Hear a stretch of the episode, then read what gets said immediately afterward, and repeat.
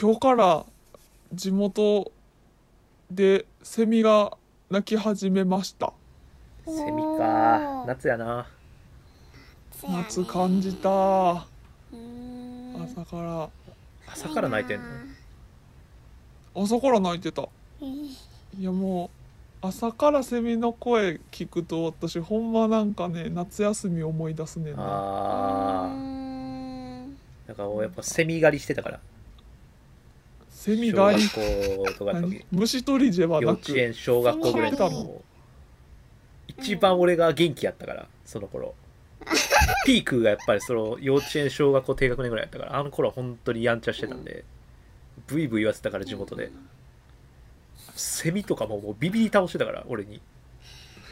でも本当に蹂躙してたんですよセミを。もう一方的なさ なるほど。一方的でしたよ、まあ、なんか僕ちっちゃい頃は朝起きてというか、まあ、なんていうんですかね。目の前が公園やったんですよ。そういう場所に住んでて目の前が公園があってもう夏は朝セミの声で起きるみたいな。でもいっぱい木があるんでもう全部の木で鳴いてたんですけどもう全部の木からこうセミを刈り取ってであのちっちゃい虫かごにぎゅうぎゅう詰めにするんですよ。それをとりあえず眺めるんですよ。今日は一日こんだけ取ったなって。で僕偉いのはそこでちゃんとリリースするんですよ。そういう幼少時代を過ごしましたね僕は。いやもうアサシンの要素めっちゃ持っいやてるやん。殺してないから俺アサシンの要素キャッチリリースですよ。あくまで力を見せつけるだけだったんです俺は。セミたちになんでセミ？いややっぱ夏はそういうのを思い出します。うん。俺ちょっと今日その公園の話していい？今ちょっと夏トークになったからそう夏といえばっていうのがやっぱ公園でいっぱいあるんでちょっと今日は夏の公園トークをしたいと思います。そんなトークが聞けるのは、そう、関や泥だらけ。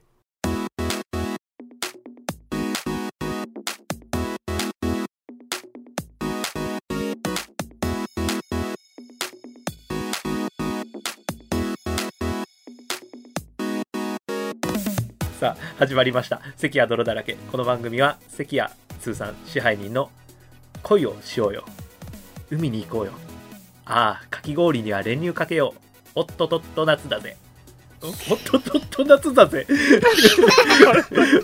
引っ張られたら、ちょっと歌に。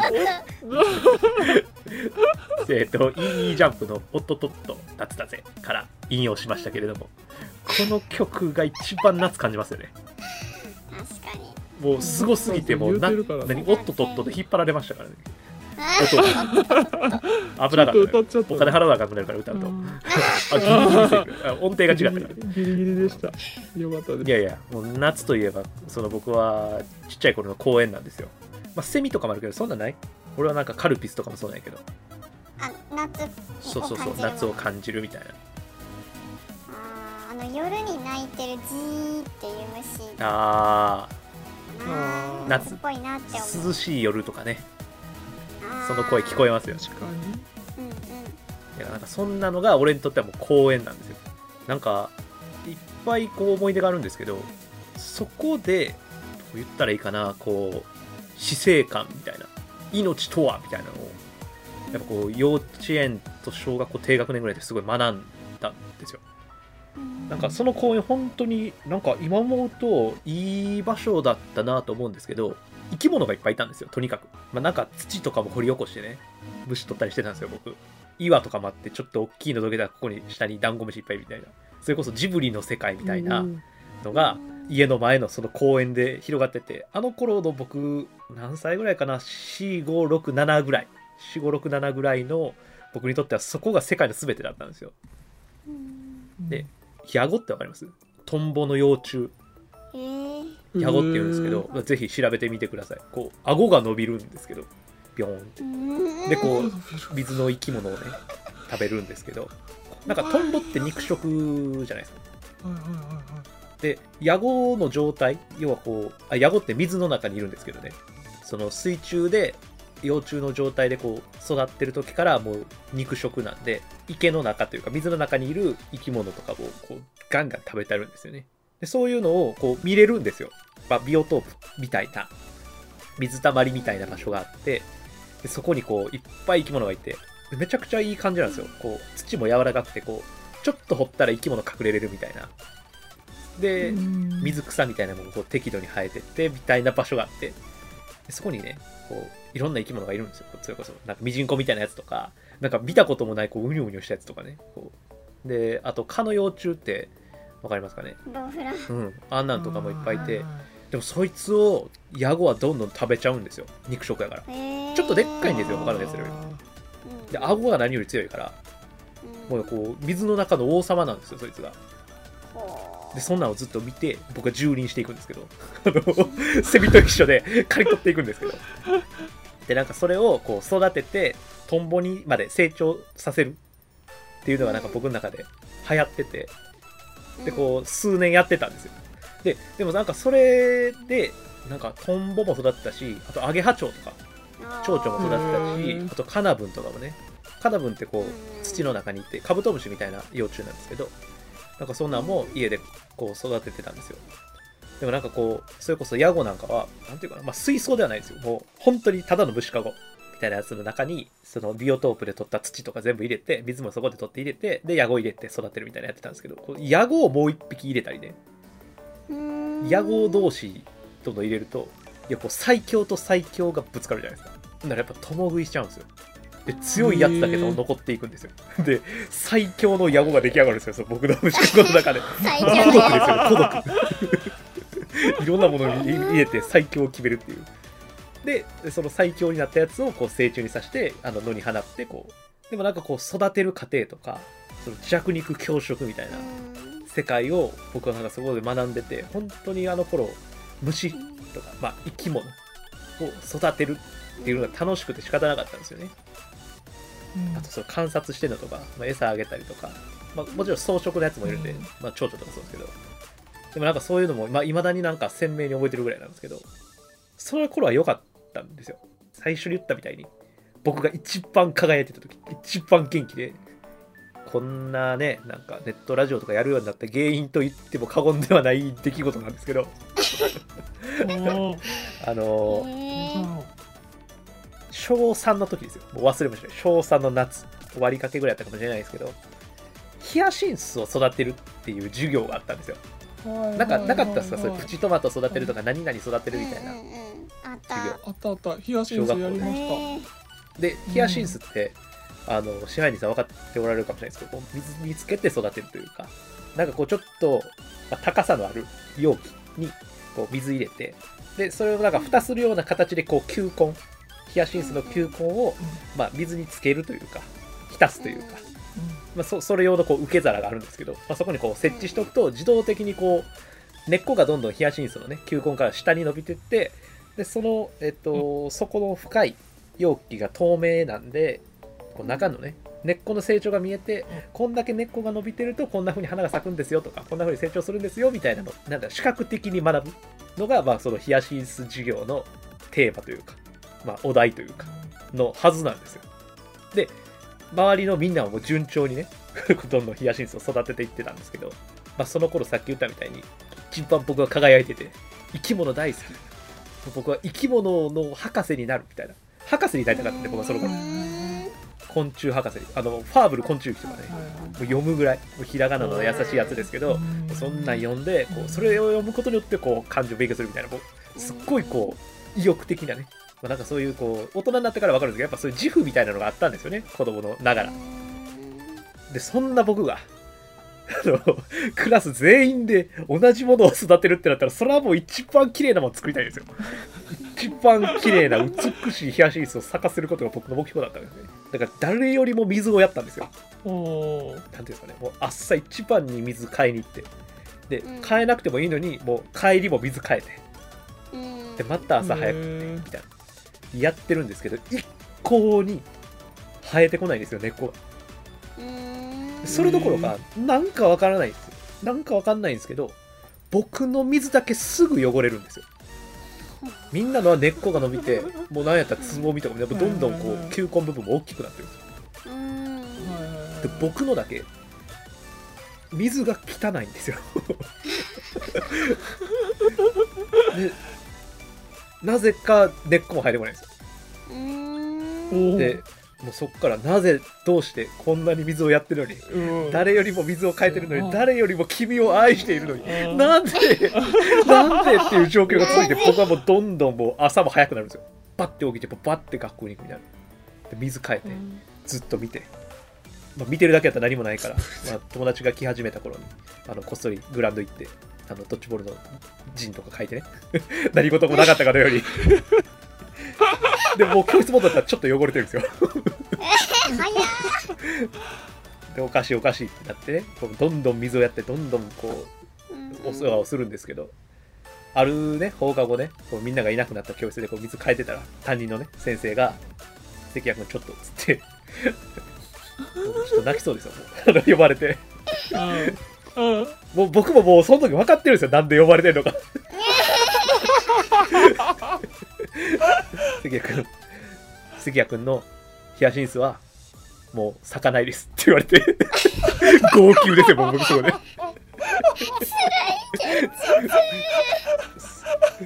もうあんなに愛してあんなに一生懸命水あげたのにクラスで一番生き物に詳しいはずの僕がヒヤシンスを枯らすっていう。で要はこの誰よりも水をやったことによってその本来球根が触れているべき水位よりも上のとこまで水位がいっちゃってたんですよ。本来触れなくていいとこまでヒヤシンスが水に浸かっちゃってて。そっからこう空港を腐らせてしまったんですよね僕は。でも僕はだからそこでなんか歪んだんですよ。僕が一番生き物のこと詳しいんだよ。でもなんでなんでなんで誰よりも正しく水を変えているはずなのに誰よりも 誰よりも綺麗な水を彼女にあげているはずなのになんで彼女は美しく咲き誇ってくれないんだ？なんでなんだっていうことを。ー怖いけそう。そうやって今の僕が出来上がったんですけど。大丈夫かな？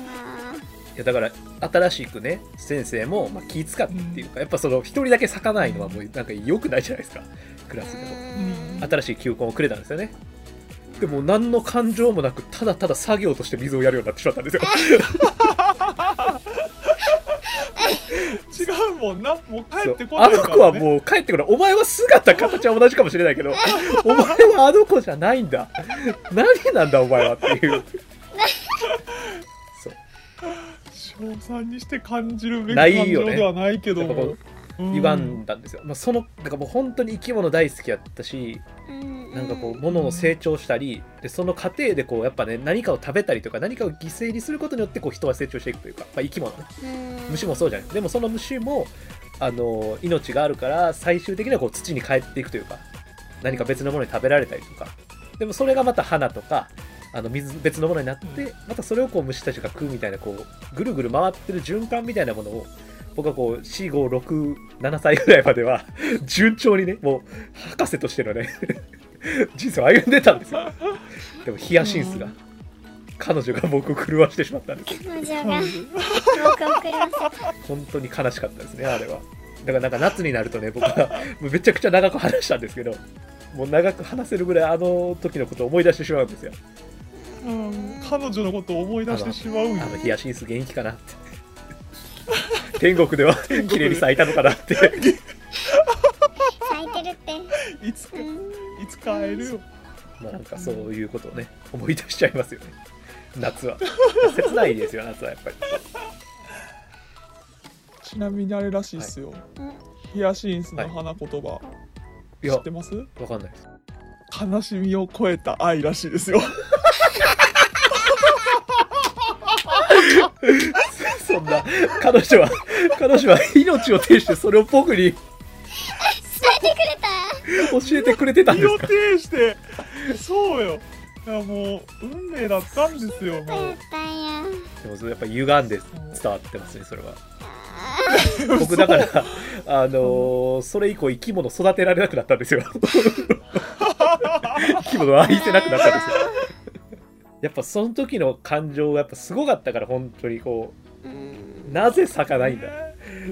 どうしてこうやっぱ愛っって一方的だなとかなんかいろんなこと思っちゃったもんなその時にこの 子供で。まだ2桁でもないですよ年齢が。8歳とか9歳っていう話。その頃にやっぱこう今の人格がやっぱ形成されて、まあ、結果的に僕は今ラジオと出会って こういう形でねあの皆さんにお話ししているわけですけれどもあの時は先生がねもうちょっと早めに言ってほしかったですけどね。確かに確かに。でしょそれみんなどんどん大きくなってんのに俺のだけ濁ってんすよ水が。そらこんな子も育つよ。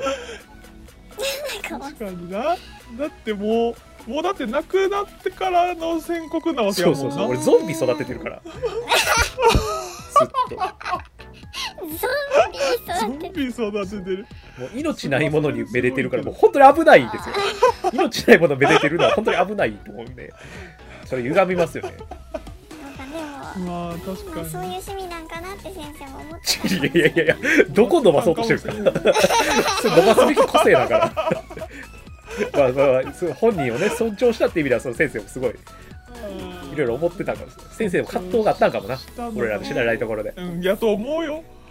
いつ伝えようって毎朝一生懸命水あげてさ帰ってる。彼にいつ伝えようなって。姿けなげな姿きっと知ってたやろうしな。なんか NHK とかでドラマならへんからこれ。な。あのやあるじゃん。こう小学生たちのこうに日常を描くドラマ。はいはい。小学生日記みたいなや脚本やりたいですねぜひ。悲しみを超えた愛。タイトルで。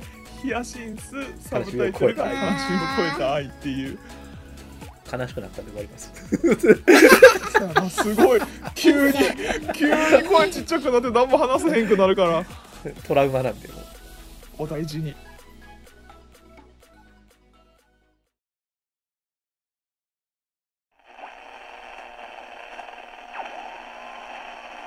関や泥だらけ